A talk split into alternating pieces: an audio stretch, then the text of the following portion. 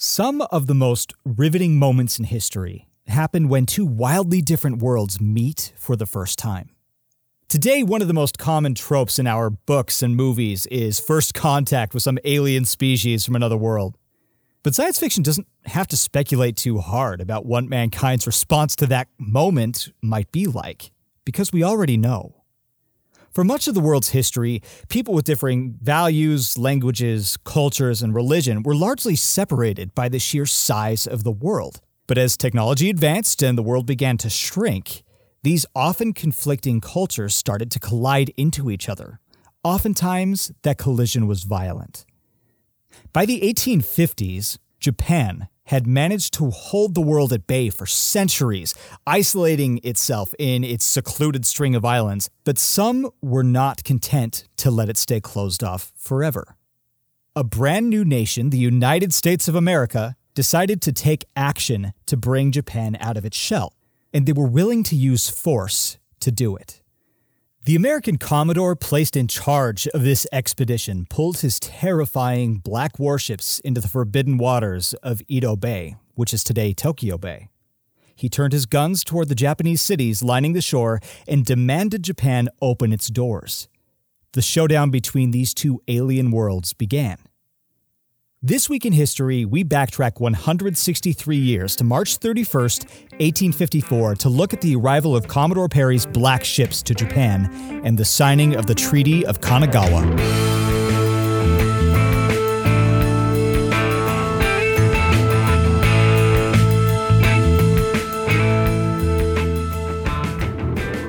Hey, welcome to Backtrack History. My name is Stu. Okay, so before I start talking about today's subject, I really need to admit something.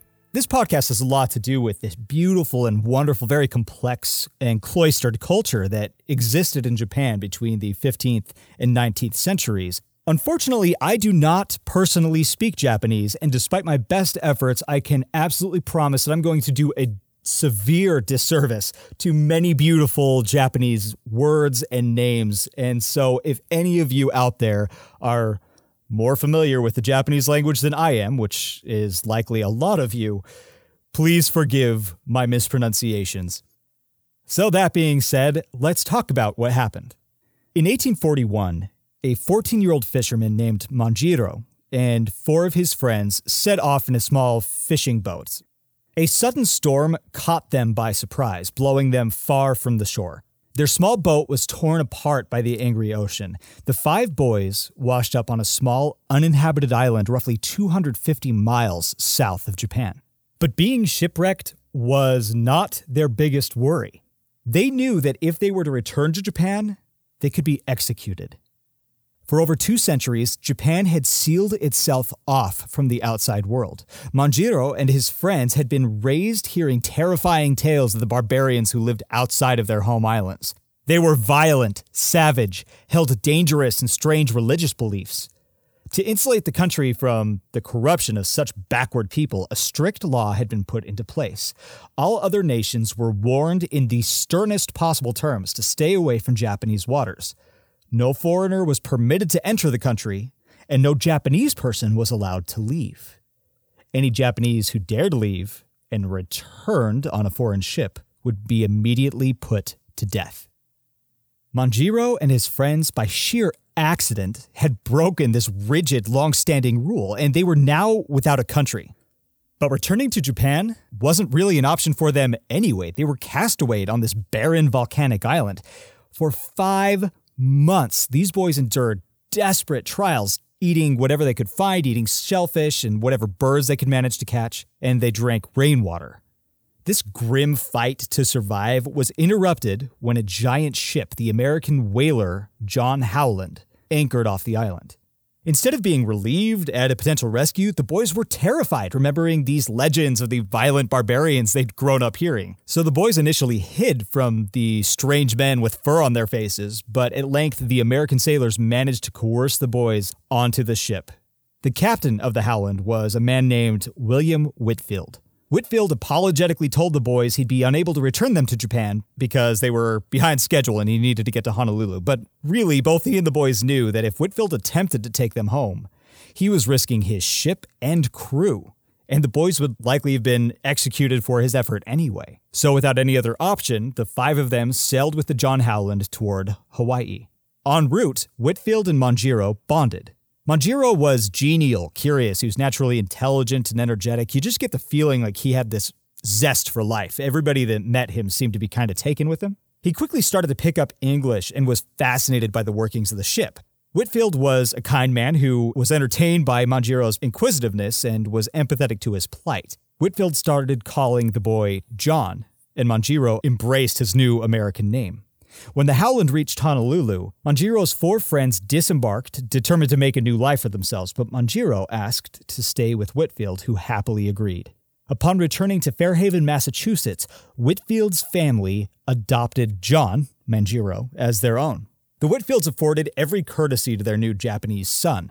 Very few Asians had ever been seen along the American East Coast at the time, and absolutely no Japanese. One Sunday, the Whitfields and Manjiro were attending church services.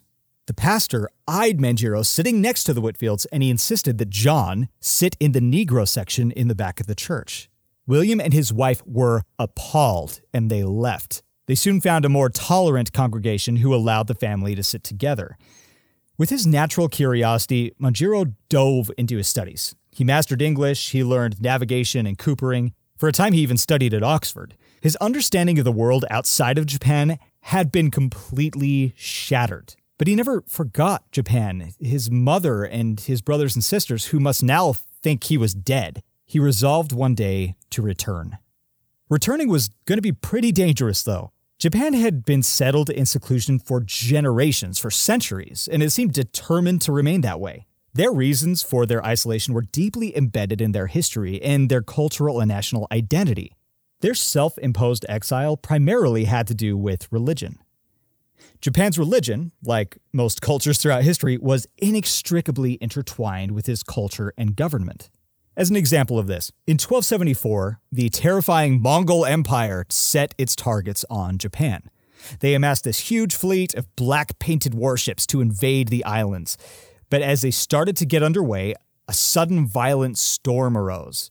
Some of the Mongol fleet was lost, and the rest were forced to turn back to China. Seven years later, the Mongols tried again. This time, as their fleet was navigating Japanese waters, another intense storm suddenly slammed into the black ships. They were battered against coastal rocks, and most of them sank.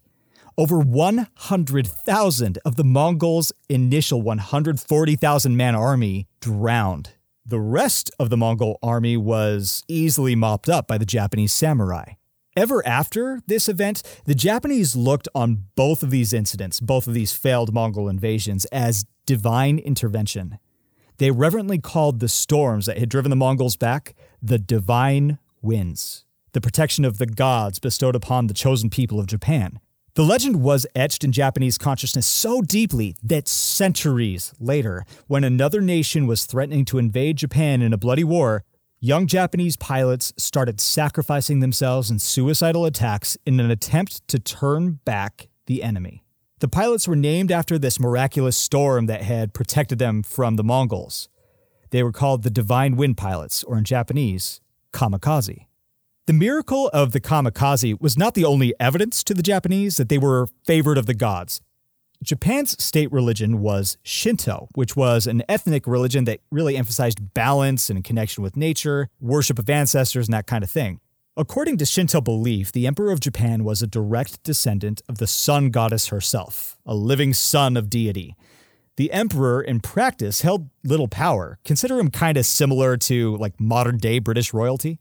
But his role as a divine leader of Japan served to unify the Japanese people in this collective national identity. Japan's government was ruled for much of its history by local leaders called daimyo, who ruled over individual sections of the country, much like feudal lords in Europe. They collected their own taxes and hired their own militaries from a professional warrior class called the samurai. You might have heard of them. But the daimyo paid tribute and gave loyalty to the emperor and the true leader of Japan, the shogun. The shogun was a hereditary leader who acted more or less as a king over the entire nation. In practice, the shogun reported to no one, but according to Japanese tradition, he ruled at the pleasure of the emperor. So the emperor was the figurehead and the shogun was the actual power, Japan's belief in the emperor's divinity made Shintoism and loyalty to the state just indelibly intertwined. Church and state weren't separate, they were one and the same thing. It was central to their cultural identity, and when that identity was challenged, there was a huge backlash. You're probably familiar with the Age of Discovery. Between the 15th and 18th centuries, explorers, who were mostly European, but there were some notable exceptions like the Chinese treasure fleets, they started to spread across the planet. This era kickstarted the rush to explore, establish trade routes, and most infamously, to colonize. For the Europeans, all of this was done under the banner of Christianity, and everywhere the Europeans went, they were determined to introduce their religion to the natives. The first Europeans to arrive in Japan were Portuguese. Explorers were followed by merchants, who were followed by missionaries. Initially, Japan welcomed the new trade warmly. They had been trading with China, Korea, and other Asian nations for centuries, and they welcomed the new and interesting goods these strange Europeans were bringing to them. Within a few years, a taste for European clothing and style stormed across Japan, and both European merchants and Japanese port cities started to see this huge windfall from new trade. They were growing rich. Portuguese missionaries were meeting with similar success. Christianity, primarily Catholicism, because, you know, Portuguese, was avidly embraced by the curious Japanese. The leader of Japan at the time, the famous shogun Oda Nobunaga, sanctioned the new religion. Within a mere 80 years of the Portuguese arrival, it's estimated that around a half million Japanese, 10% of the population, had converted to Catholicism. This was, in part, a pragmatic decision rather than a religious one, though. Europeans were more likely to do business with local leaders who had embraced Christianity. Daimyo would often force their entire households of families and servants to be baptized. In a couple of cases, the daimyo even commanded entire cities to embrace Catholicism, all to draw the attention and wallets of the Europeans. Part of the reason the Christians found such success in Japan was in the inherent differences between Eastern religious thought and Western doctrines. Shinto, like Buddhism and most other Eastern religions, tended to incorporate other religious ideas, not compete with them. So many Japanese were actually Buddhists, but they saw no problem in also believing in Shintoism and in the emperor's divinity. So, for many of the Japanese who adopted Christianity, it didn't occur to them that Christian dogma might supplant or erase other beliefs. The local Buddhist and Shinto monks welcomed the missionaries warmly until they started to realize that the Christians intended to displace all other faiths. The European missionaries weren't exactly known for moderation or meekness. They're kind of famous in history for that. One of the most successful missionaries was a Spanish priest named Francis Xavier, who reached Japan in the summer of 1549. His efforts there became so legendary and were so highly praised by the Catholic Church that he was eventually beatified, and today he's considered by the Catholics to be the patron saint of Japan. Xavier's approach, pretty common for Catholic and Protestant missionaries of the time, was strident and dismissive of Japan's traditional religions. Xavier's style was noted by historian George Feifer. Here's what he said Quote, Xavier made no effort to understand the religions that were in place when he arrived. The soon to be saint saw them as Satan's work to be overthrown without compromise or sympathy. End quote. The troubling developments from the Christians became worse when the daimyo and the shogun realized that differing Christian sects condemned and competed with other Christian sects. So intense conflicts between like Catholics and Protestants started to arise. It even rose between different groups within the Catholic Church. Jesuits and Franciscans fought. The Japanese shogun became increasingly exasperated about the infighting within Christianity. The Japanese revered and worshipped their ancestors, and most were either unable or unwilling to believe in the Christian concept of hell that their forefathers were burning in misery and eternal punishment just because they hadn't had the chance to hear about Christianity. This disturbing idea seemed like sheer nonsense to them. The sacredness of a family's honor and heritage was a closely held belief within both Japanese religion and culture and was in direct contention with this fundamental Christian teaching. The Europeans were quickly spreading into all corners of the world, and the Japanese were awakening to the threat this posed. Their trepidation turned to alarm as Spain began to colonize the nearby Philippine Islands, violently subjugating the archipelago's native peoples and the process. Japan began restricting trade to specific southern ports, hoping to stem the flow of European influence into the country. One Spanish sea captain was angry that he was being turned away from a now closed port.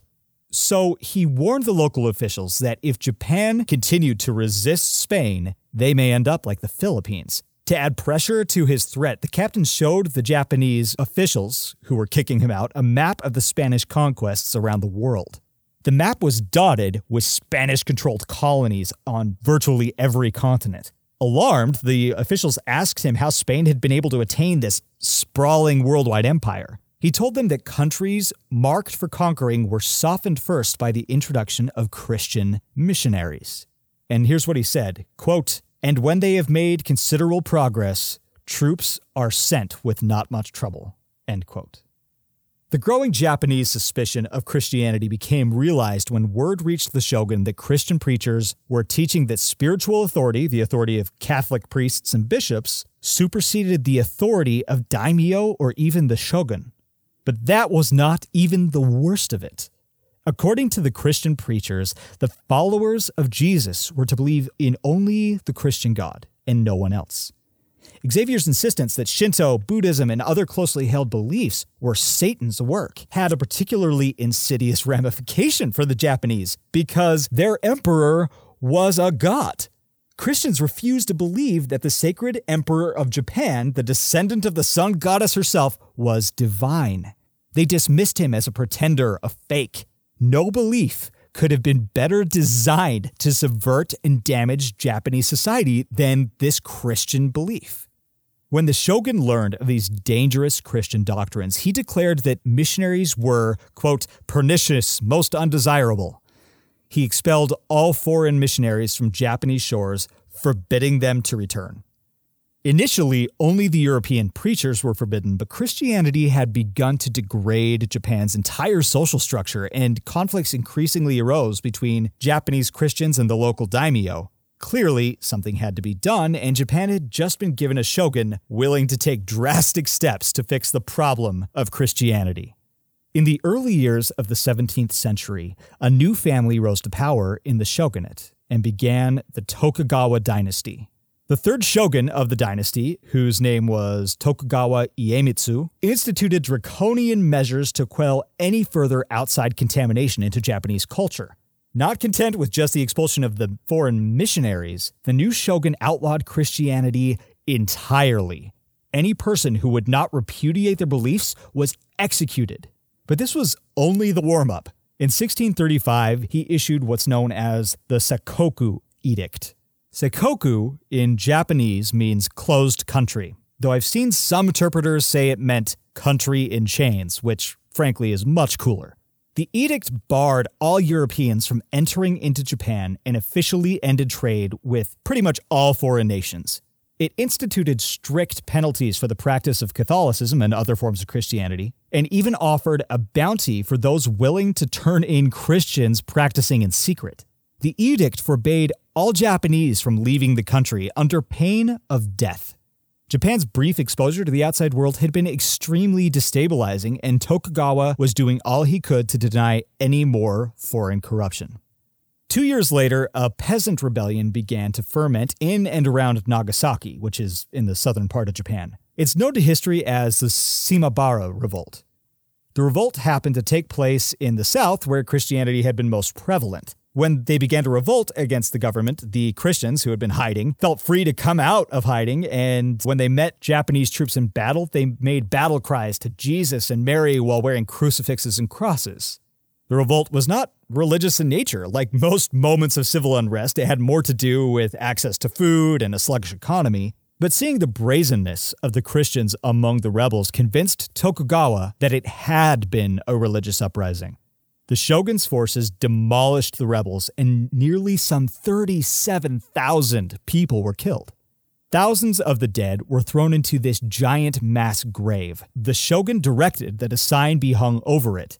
Here's what it said Quote, So long as the sun shall warm the earth, let no Christian be so bold as to come to Japan, and let all know that the King of Spain himself, or the Christian's God, if he violate this command, shall pay for it with his head. End quote. so they felt pretty strongly about it, and Japan started to recede in the world's view. They only traded with China, Korea, and interestingly enough, Holland, of all places. The Dutch were generally anti Catholic, which was welcome news to the Japanese, but even better, they were considered this unassertive trading country content to mind their own business. Still, no Dutchman was allowed to even enter the country itself. They were secluded to this tiny little island outside of Nagasaki. All trade was limited to the single port of Nagasaki and was carefully monitored by local authorities. In isolation, Japan had something of a cultural renaissance.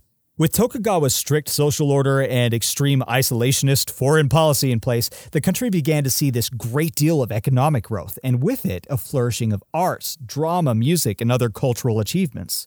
The nation remained at peace for what one historian has suggested is the longest single period of peace any civilization has ever experienced in all of humanity's history, which is a pretty big claim it seemed that putting the nation in chains was going great. So, for over 200 years, Japan remained solitary and aloof. To the outside world, a mystique rose around this exotic, mysterious nation, but they also perceived it as backward and cowardly. Even in Holland, Japan's lone European trading partner, very little was known about the island nation and the people that inhabited it. Curiosities were piqued, and as the world grew, unwanted guests inevitably started knocking on Japan's door. As the 19th century dawned, Japan was still tightly tucked behind their laws and largely remained unaware that the outside world was changing radically. Occasionally, their Dutch trading buddies would bring them reports of what was happening elsewhere in the world, but Japan placidly ignored most of it, content to remain separate. And you can see why. It had really paid off for them. But the rest of the world was being remade in the Industrial Revolution. International trade, which had been a huge part of the global economy for centuries, exploded exponentially. New technologies resulted in new kinds of cloth, new style of clothes, new ways of transporting perishable goods, new machinery that made farming and industry more efficient. Faster, larger ships were built to deliver all of these goods across the world. The capital city of Japan was Edo, the city we now know as Tokyo. It had long held the distinction of being the largest city in the world, though it's fairly unlikely any residents of Edo were actually aware of that fact at the time. But with all the new technology radically altering daily life across Europe and North America, populations were exploding around the world. London shot by Edo in size, quickly becoming the largest city in the world, and Paris and other European centers of industry were not far behind. Unsettlingly, Japan started to feel the results of these changes. The number of foreign ships spotted from Japan's shores seemed to be growing exponentially. Fishing and especially whaling had progressed to this industrial scale in the mid 1800s. Russian, British, and American whaling ships were constantly trawling the stormy waters off of Japan's northern islands in pursuit of precious whale oil, and apparently there were just a ton of whales in that area. Most alarming to the Japanese was the increase in traders and official diplomats trying to gain entry into Nagasaki and elsewhere. They were hoping that they could talk them out of this centuries old Sakoku policy. Within a 75 year period, Japan turned away 72 ships. By 1807, 10 of those ships had been sent by the newly established United States of America. Japan just rejected them all. But as more ships came, the shogun determined to enact sterner measures. In 1824, he instituted the Edict to Repel Foreign Vessels, which directed the Japanese to drive away foreign ships by any necessary means. It soon became casually known as Shell and Repel. The edict reiterated that all foreigners who landed on Japanese soil must be arrested or killed. The shogun reminded his people why that was necessary. Quote, all Southern barbarians and Westerners, not only the English, worship Christianity, that wicked cult prohibited in our land. Henceforth, whenever a foreign ship is sighted approaching any point on our coast, all persons on land should fire on and drive it off. Never be caught off guard. End quote. During this time, Japan maintained a thriving fishing economy, but to be a fisherman was kind of a dangerous proposition. The government had long forbidden the construction of boats large enough to sail across the ocean. That meant that the further a Japanese fisherman ventured from the shore in pursuit of fish, the less safe their small fishing junks became. The junks, which were usually flat bottomed and had this really shallow draft, could not handle rough water well at all, which is exactly why Manjiro ended up getting shipwrecked. In 1837, the American merchant ship Morrison stumbled upon some shipwrecked Japanese fishermen on a small island off the coast of China. The Japanese sailors were hesitant to return to Japan on a foreign ship, knowing that they could be executed. But the Americans saw in the castaways another opportunity to try to ingratiate themselves with the Japanese and maybe talk them into opening up for trade. So, with the six Japanese men on board, the Morrison confidently set sail for Edo. When they neared the town of Uraga, which is near the mouth of Edo Bay, a shore battery opened fire on them without warning. The captain of the Morrison turned his ship around as fast as he could and left. Reports of the incident eventually reached Washington, D.C., which was infuriating to the Americans. So the Japanese would fire on an unarmed, peaceful ship trying to return its own citizens? It was kind of stupefying to them. But the Americans would have more chance for outrage. So in 1846, five years after Manjiro was rescued, the American whaler Lawrence was caught in a violent gale and sank. Seven of the crew managed to survive and clung to wreckage until they finally washed ashore Japan's northern coast. The American sailors were immediately arrested by the Japanese. One of the sailors reported his experience. Quote, they threatened to cut off our heads because they thought we were English, whom they hate.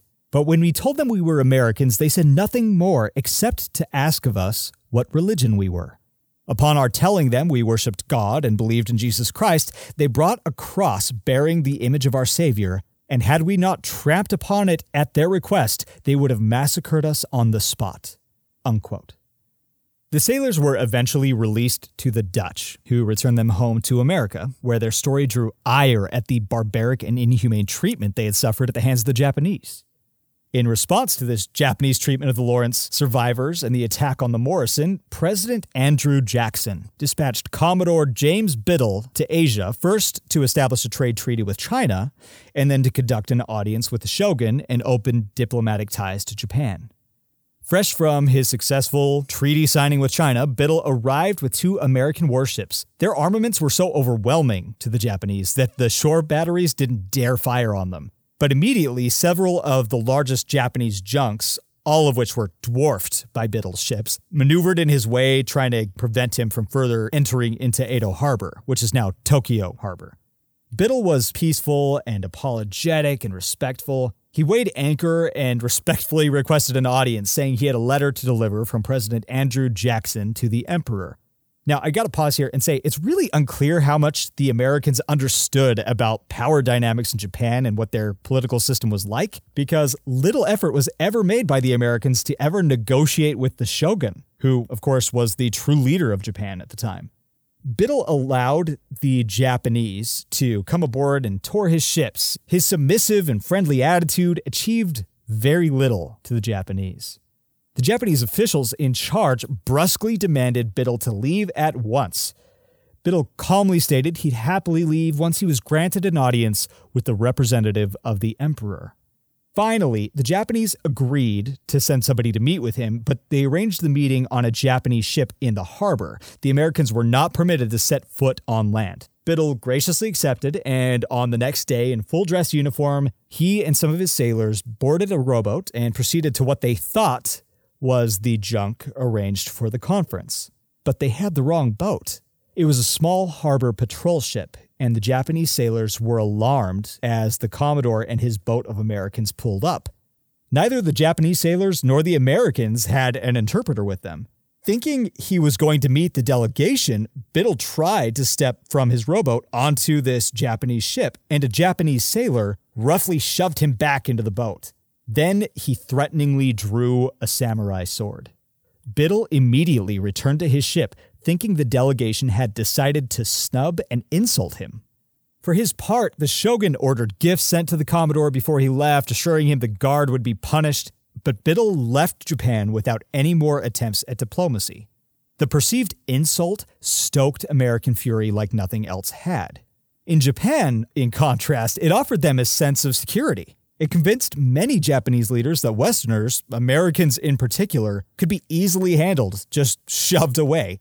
The relationship between America and Japan deteriorated again only two years later when yet another American whaler, this time it was a ship called the Lagoda, wrecked off the coast of Hokkaido.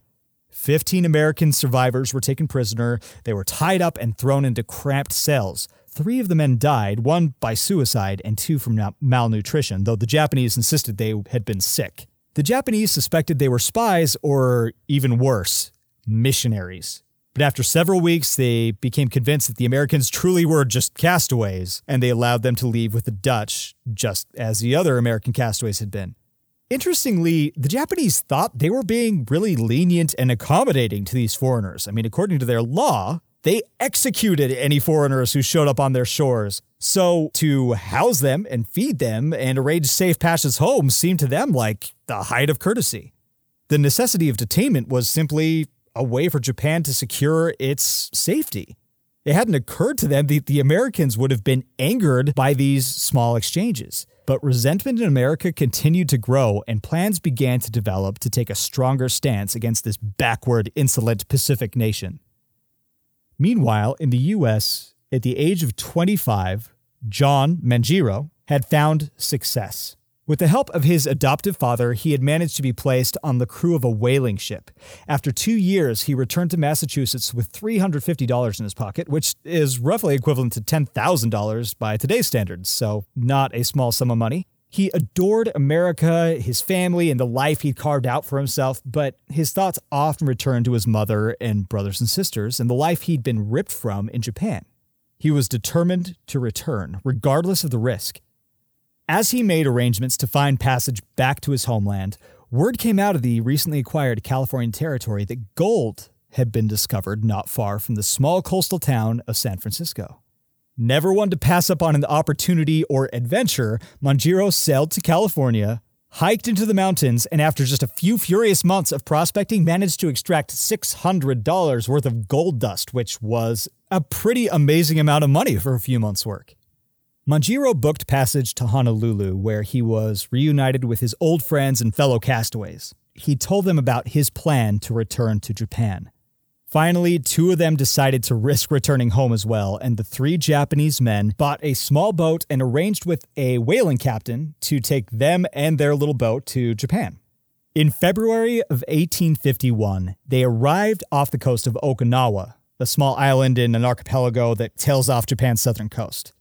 Manjiro and his two friends were immediately arrested. A year later, in 1852, the head of the Dutch East India Company sent a letter to the shogun in Edo. Word had reached the Dutch traders that the Americans were concocting yet another trip to Japan. He wrote, quote, According to these rumors, an envoy will be sent with a letter from the President of the United States to the Emperor of Japan the envoy will ask that one or two Japanese ports be open to trade and that coaling conveniences be provided for steamships en route from California to China. The Dutch weren't the only voice of warning either. India also sent word to Japan that the Americans were hatching some scheme to coerce Japan to open its doors. This, of course, was nothing all that new. The Americans were trying once again to petition for trading rights. Their desire for coal, though, was a little confusing. Didn't North America have coal? Why would they need to import it? But the shogun, a man named Tokugawa Ieyoshi, was distracted by personal health problems and seems to have completely ignored the warning. The memory of Biddle's trip must have mollified any fears the shogun and the ruling Japanese had. Maybe the next American could be pushed out of Edo Harbor with a single shove, just like the last one. But the Americans' plans would not be pushed aside so lightly. The US had learned from Biddle's experience seven years before, and they adjusted their tactics accordingly. It's now commonly taught that the Americans' primary goal was to open Japan for lucrative trade, but Japan had something else they wanted much more coal. The Industrial Revolution had revolutionized naval technology, along with everything else. By the mid 19th century, America's naval fleet was slowly being transformed the newest ships to enter service still had the iconic tall sails and rigging that had been on naval vessels for centuries, but they also sported tall cylindrical smokestacks and amidships huge round paddle wheels that churned the seas white. These were the first steamships, and they were changing the world. Steamships were faster and their speed more reliable than sailing ships. They could sail at speed directly into the wind. To naval navigators of the day, this was miraculous. The only problem was, in order to create the steam to turn their oversized paddle wheels, they went through a lot of coal. The reason the new steam frigates still had sails was because it was generally impossible to get across an entire ocean, especially the huge Pacific Ocean, and back home without loading up with coal along the way. The United States liked the prospect of opening a new trade market in Japan, but they were way more excited by trading opportunities in China. In order to trade with the Chinese efficiently with their new steamships, though, they needed to set up coaling stations across the Pacific. The recently established relationship with the Kingdom of Hawaii had given the Americans one coaling station in the Pacific, but they needed another reliable source in the Western Pacific. Coal was Japan's most plentiful natural resource, almost their only natural resource, really. And those heaps of coal just so happened to lie right on the route to China. The President of the United States at the time was Millard Fillmore. He was determined to send a squadron of ships to the Pacific to establish diplomatic ties with the Japanese. Their primary goal was, of course, Japan's coal, but they were also to demand better treatment for shipwrecked American sailors and to request a trade agreement. Like any political plan, it was met with mixed opinions. One U.S. Senator complained it was an unnecessary show of force, something for the bloated and restless military to occupy their time. Secretary of State Daniel Webster, though, called Perry's mission a great national movement and one of the most important ever. One journalist was less enthused about the plan. This excerpt is from the New York Times in February 24th, 1852. And I have to pause and say that one of my favorite parts of doing this podcast is going searching through these old newspapers because they're awesome and hilarious. And I really desperately wish we still wrote news like this.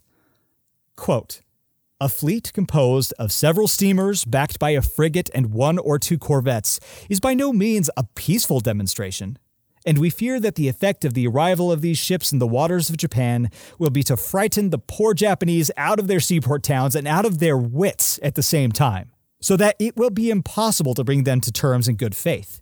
They may be driven by their alarm into a treaty of some sort, which they will feel at perfect liberty to violate as soon as the vessels of war shall have been removed. Unquote. What's amazing is how prophetic the New York Times was, at least about the fear. In 1853, fishermen off the shore of Honshu started noticing strange vibrations in the water. Their unease gave way to sheer terror when four massive black ships came into view. Two of the ships were spewing black smoke into the sky. Most alarming, they were making headway against the wind. It was the American squadron. The two sailing ships of the squadron, the USS Plymouth and the USS Saratoga, were being towed by the steamships Mississippi and Susquehanna, which is how they could go against the wind. The fishermen fled to the shore as fast as they could and sent word to Edo ahead of the four behemoth frigates. Their warning rushed through Japan and it caused a panic. The Japanese had long been nervous of foreign ships invading their waters and had confronted them several times, but this was something new entirely. These ships were, without a doubt, warships, and the most massive any of them had ever seen. The USS Susquehanna, Perry's flagship, was nearly 260 feet in length, which was more than 20 times larger than Japan's largest ship. One Japanese man described them as staggeringly large apparitions. Another said they loomed as large as mountains and that they sailed as swiftly as birds. Worst of all, the Japanese had never before seen a steamship with their awe inspiring smokestacks, massive paddle wheels, and the unnatural reverberating rumbles that emanated from their hulls. The Japanese could only speculate as to their destructive capacity. They seemed to have a lot of guns. The ships were painted black, just like the invading Mongol fleets of the 13th century. It's unlikely the Americans knew that Japan had a particular fear of ships painted black. They even had folk songs that talked about the black ships coming to invade the islands. So this was an extremely effective way to terrorize Japan. Any one of these ships could lay waste to any city along the shore, and there were four of the ships. The Japanese could only have interpreted the squadron as a battle fleet come to invade their country. The American ships neared a warning sign posted prominently outside of Edo Bay. In French, it read, Depart immediately and dare not anchor. The Americans passed it without slowing down. Word spread to the surrounding area for warriors to assemble in Edo and for all males aged 15 to 60 to join the local militia.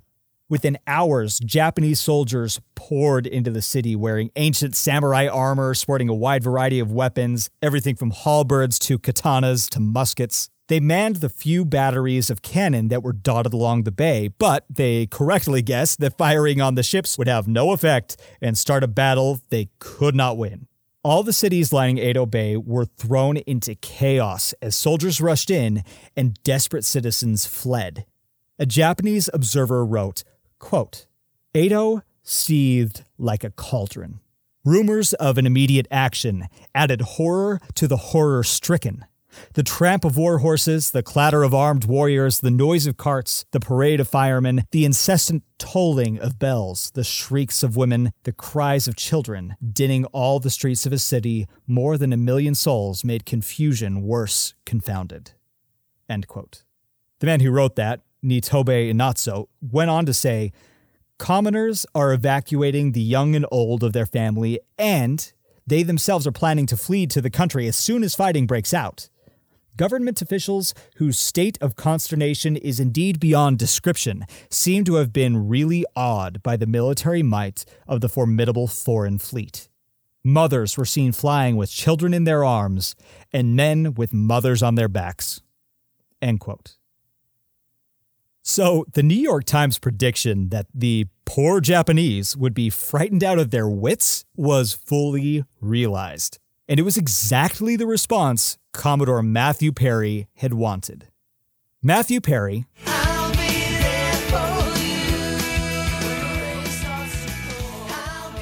Okay, I'm sorry. It was a necessary Friends reference. It will be the last one, I promise.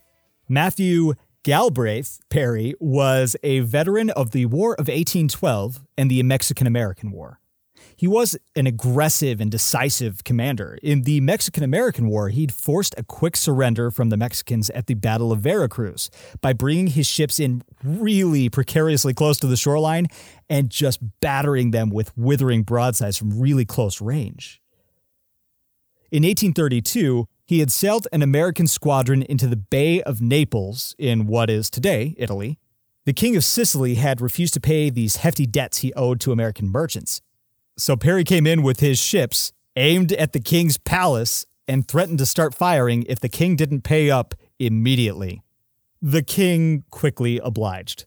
It was just kind of part of who Perry was. He was dour and serious. One of his sailors described him, quote, as if suffering from a permanent toothache, end quote. I love that description. Unlike the American Commodore that preceded him, who was Commodore Biddle, Perry had no time to waste on pleasantries or politeness. He was brusque, rude, pompous, and determined to show the Japanese what he called his overwhelming superiority and to use what he called Yankee diplomacy. He kind of reminds me of the stereotypes of Americans held by other people in the world today. You know, that brash, rude, insensitive person who kind of thinks the world owes him something? That was Perry to a T. To illustrate this, listen to a passage from his journal. He wrote in third person, which is somehow just perfectly fitting. Quote, the policy of the Commodore is to assume a resolute attitude toward the Japanese government. End quote. That's a pretty tame way of saying what he was going to do. Elsewhere, he was less euphemistic about his plan. He intended to, quote, alarm the authorities and induce them to give a more favorable answer to my demands. End quote. Remembering Commodore Biddle's ineffective courtesy, he wrote that he planned to demand as a right and not to solicit as a favor those acts of courtesy which are due from one civilized nation to another to allow none of those petty annoyances which have been unsparingly visited upon those who had preceded them. It's kind of ironic that the guy would talk about courtesy that was due him because he didn't think he owed anyone else an ounce of courtesy. And the thing is, his approach was not all posturing. Perry was perfectly ready to retaliate if the Japanese so much as drew a sword. In the worst case scenario, he could simply position his ships outside of the range of Japan's antiquated cannons and shell the city until they capitulated. So the four American frigates formed into a battle line at the mouth of Edo Harbor, which was some 60 miles south of the city. They weighed anchor. Perry ordered his ships to fire away from the city into the sea as a salute to the Japanese, but the Japanese would never have interpreted them as anything but warning shots, and Perry had to know that. The guns fell silent, and Perry felt his initial impression had been made, and night settled on Edo Harbor. The American sailors watched as Japanese militiamen started amassing along the shoreline. Some 5,000 of them were deployed from Edo to the nearby city of Uraga, which is where the ships had anchored. As night fell, the land was dotted with so many fires that one American sentry noted the campfires looked like a swarm of fireflies. But not all of the fires were campfires. The Japanese had lit huge bonfires along the routes towards Edo and crucial routes towards the shogun's palace to block the roads from any invaders. After a really tense night, the Japanese sent an envoy to the American ships. The Japanese messenger, who was a policeman from Uraga, first demanded the American ships leave immediately, of course. Perry scoffed at the suggestion, and the messenger then directed the U.S. fleet to Nagasaki, as that was the only port Japan allowed for trade and interaction with any other nations. Perry calmly but firmly said they would stay exactly where they were until he met with the representative of the emperor. Perry also informed the envoy that he would be meeting with Japanese officials on land, not in the bay like Biddle. He then abruptly ended the conversation, telling the flustered messenger to report back to his leaders, and from then on, the Americans would refuse to negotiate with anyone but an imperial officer. Several more Japanese officials attempted to negotiate with Perry aboard the Susquehanna, but Perry refused to meet with them, telling his officers to send them back. He continued to fire his salute broadsides into the sea. The shogun was a man by the name of Tokugawa Ieyoshi, he was already prone to debilitating health problems, and he had suffered a heart stroke, probably a mild heart attack, only a few weeks before, and he was slowly dying. This left his chief counselor, Lord Abe Masahiro, and the shogun's council of elders, which Abe led, to deal with the crisis. Abe had been the one to receive the warnings from India and Holland about the impending American fleet. He had long felt Japan needed to build up its defenses against foreign naval power so he was dismayed but not surprised at the Americans' arrival. After heated debate among the Council of Elders, Abe finally directed the governors of Uraga and Edo to negotiate with the Americans, but in the city of Uraga, not near the capital.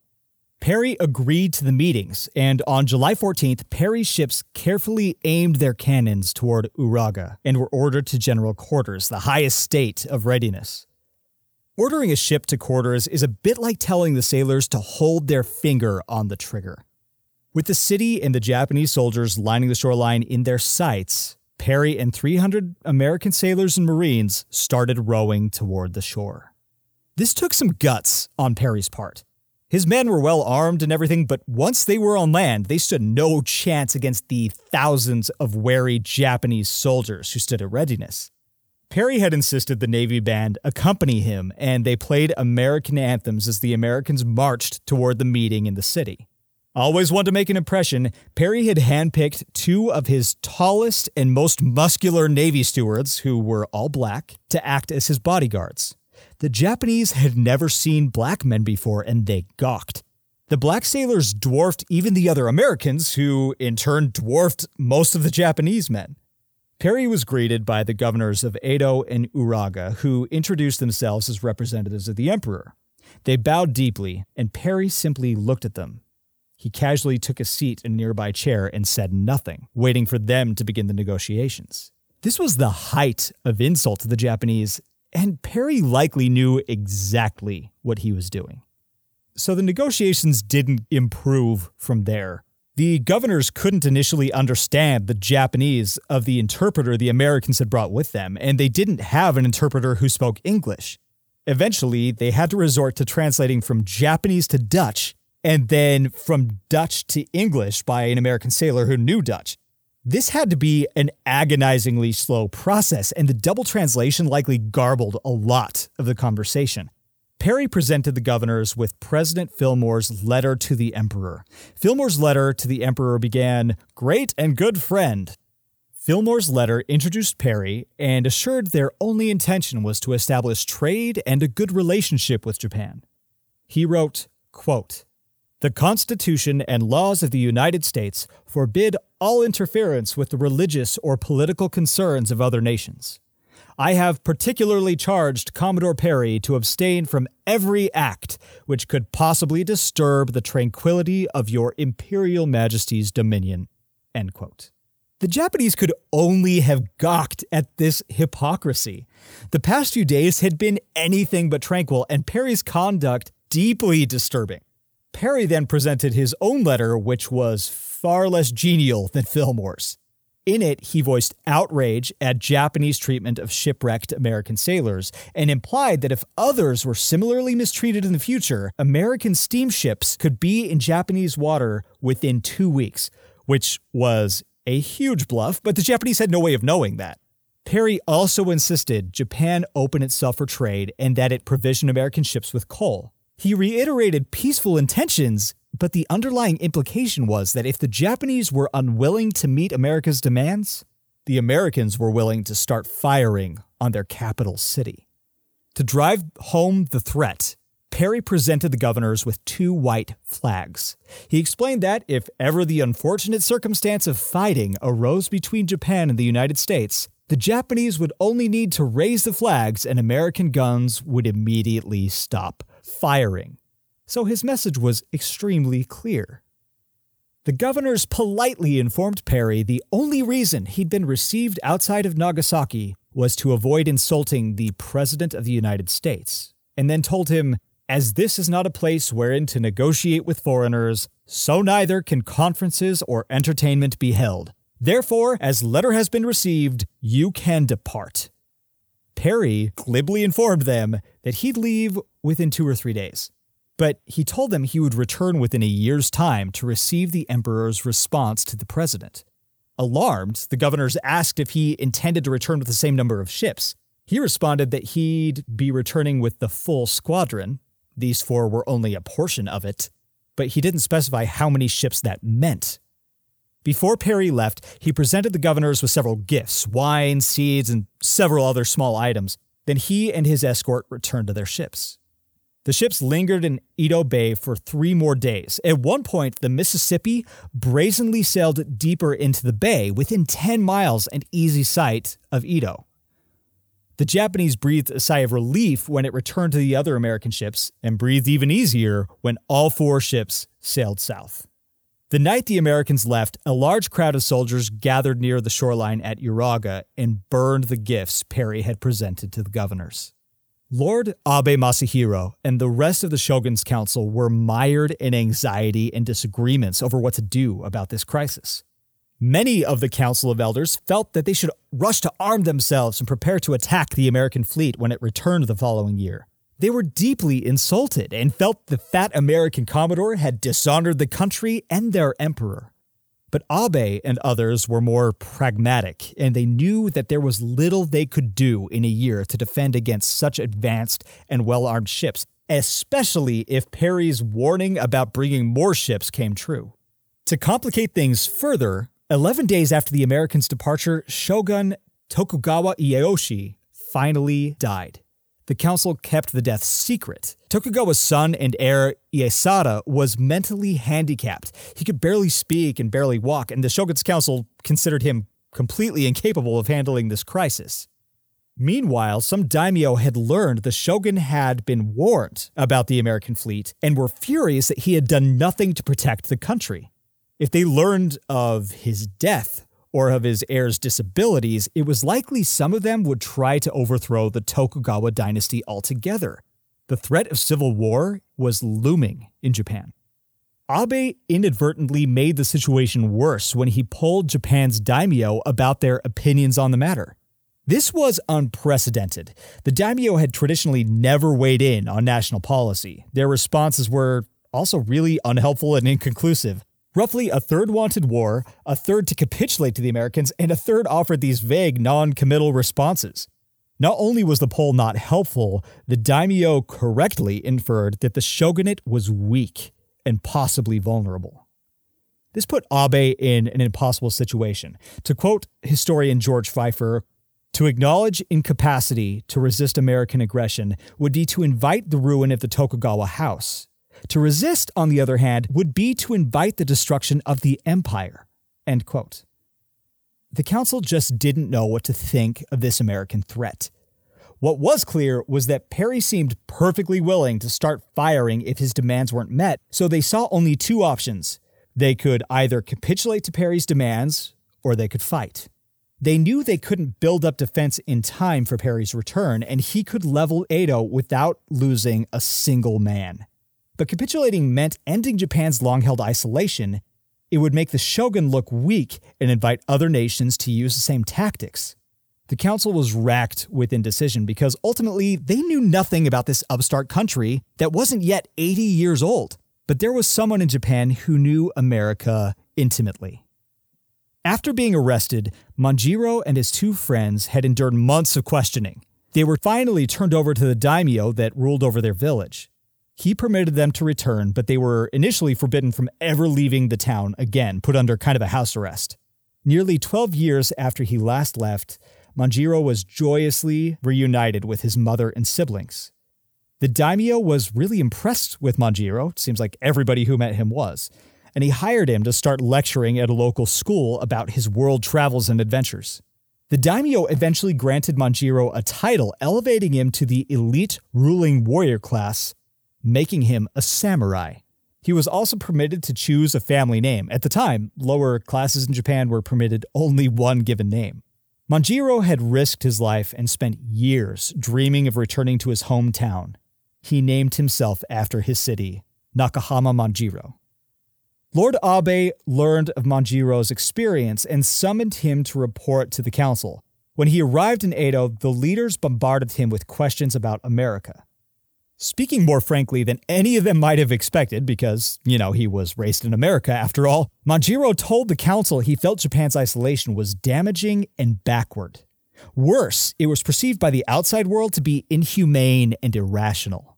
He expressed his consternation at the extraordinary fuss that had been made in response to Perry's visit. He assured the council that Perry's squadron wasn't made up of warships, just ships used for exploration, because he couldn't imagine that the Americans would send warships. Of course, he wasn't in Edo when Perry was there. But he insisted the Japanese had wildly overreacted.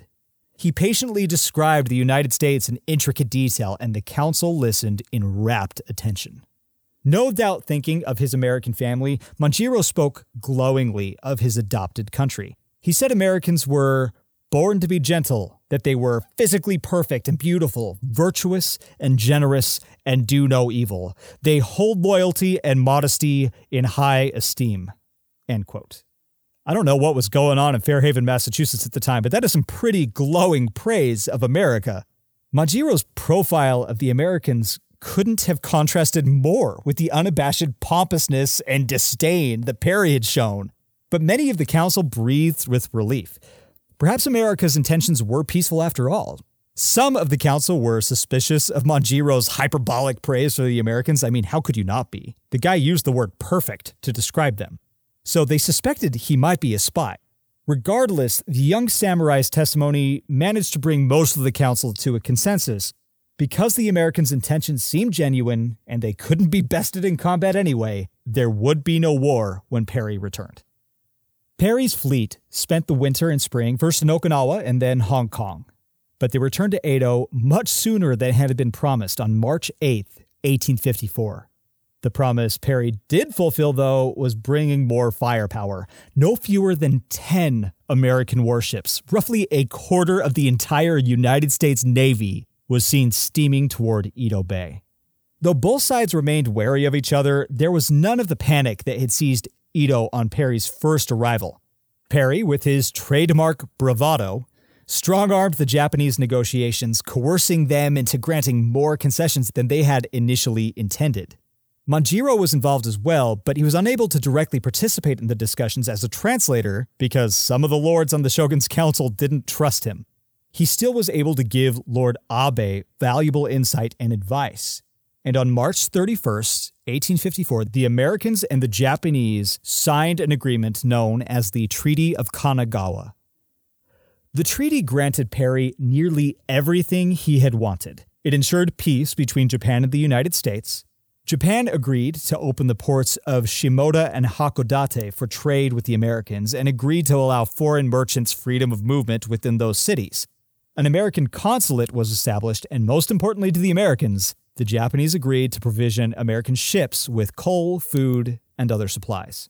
The Treaty of Kanagawa broke Japan's seal of isolation. Within four years, Japan had signed similar treaties with France, Russia, Great Britain, and another with the United States, granting them even more concessions. In the short term, both sides were satisfied. The Japanese, and especially Lord Abe, were relieved they managed to navigate this precarious situation and come out at the other side without having fired a shot. Perry was thrilled at his success, and so was Congress, who, out of gratitude for his service to the United States, granted him a gift of $20,000, which was a preposterous amount of money at the time. Manjiro, in particular, was thrilled the two countries he had called home had finally been connected. But internally, the system that had ensured over two centuries of Japanese peace was destabilizing. Perry's aggressive approach and advanced technology prompted Japanese leaders to lift the severe restrictions on military strength to try to catch up with the rest of the world. As individual daimyo began building up their own local forces, their loyalty to the relatively weak shogunate started to wane. There was also outrage from across the country at the shogun's weakness in capitulation to the foreign barbarians. A political movement reoriented power back into the hands of the emperor who had opposed the treaties. Ultimately, Japan was thrust into a violent period of transition called the Bakumatsu, or closing curtain. A civil war broke out in the years following the Treaty of Kanagawa, and in 1868, the final Tokugawa shogun abdicated his powers to the 17 year old Emperor Meiji, who moved from Kyoto to Edo. Meiji renamed the city Tokyo, meaning Eastern Capital. And he ushered in a long period of modernization and progress for the country, now known as the Meiji Restoration. Japan's exposure to the outside world brought progress and change, but it brought to close over two centuries of uninterrupted peace. In 1860, Japan sent an official delegation to the United States of America. They sailed across the Pacific on board the Kanrin Maru, the first steamship in Japan's navy, which was recently purchased from Holland. Virtually no Japanese sailor had experience on the open ocean, though, and so during a storm, most of the crew, including the ship's captain and admiral, got violently seasick. A friendly samurai serving as the delegation's translator willingly took command of the ship and brought it to port in San Francisco safely. It was Nakahama Manjiro. One American sailor who had participated in Perry's expedition wrote, quote, Manjiro knew the American people. He was the channel through which, by a kind of preordination, American ideas filtered into Japan. End quote. One Japanese contemporary wrote that Manjiro, quote, contributed more than any other person in the opening of Japan, end quote. The terrifying ordeal Manjiro had endured as a 14 year old starving castaway set him on a path that would radically alter not only his life, but influence the relationship between the two countries he considered his own. And today, in Ashizuri Uwakai National Park in southern Japan, a large statue of the samurai reminds people of his legacy. Perry's legacy would be more complicated for Japan, and understandably so. A bust of Perry sits outside the historic site where the Treaty of Kanagawa was signed, but there has remained a residual resentment of Perry's bullying tactics. The impression Perry left behind helped form the Japanese impression of Americans, in part as violent, oppressive, and willing to intimidate to get their way. That kind of cultural impression doesn't easily fade, and 90 years later, when the Japanese were convinced the Americans were again trying to bully them, they decided to respond in force, sparking the Pacific conflict of World War II. The end of Japan's self imposed isolation and the subsequent changes are generally celebrated today. But it raises some interesting questions. Even if Perry hadn't shown up, how long would it have been possible for Japan to stay closed off? If the progress they experienced afterward was good, were Perry's actions and the subsequent violent conflict in Japan justified? It raises questions about religion, trade, self determination, and much more. These questions are ultimately unanswerable, but pondering them can help us understand our world more and perhaps help us improve it. Thanks for listening. Hey, this is Stu. Thank you so much for listening today. As always, if you have any questions, comments, or requests, please let me know at stu, S-T-U, at backtrackhistory.com. You can also find me on Twitter at StuBacktrack or simply go onto backtrackhistory.com, our website, to leave a message. We're really excited to announce that our podcast is now officially available on Google Play and iTunes. Finally. So feel free to go and subscribe using either of those two services. Now, as you might imagine, these podcasts take quite a lot of time and energy to produce. Also, it takes a ton of patience, long suffering, and support from my beautiful wife, Chelsea. If you're enjoying the podcast, please consider supporting us on patreon.com so we can keep these coming out every week. The link is patreon.com backslash backtrack history, or simply go to our website at backtrackhistory.com and see the link in the sidebar.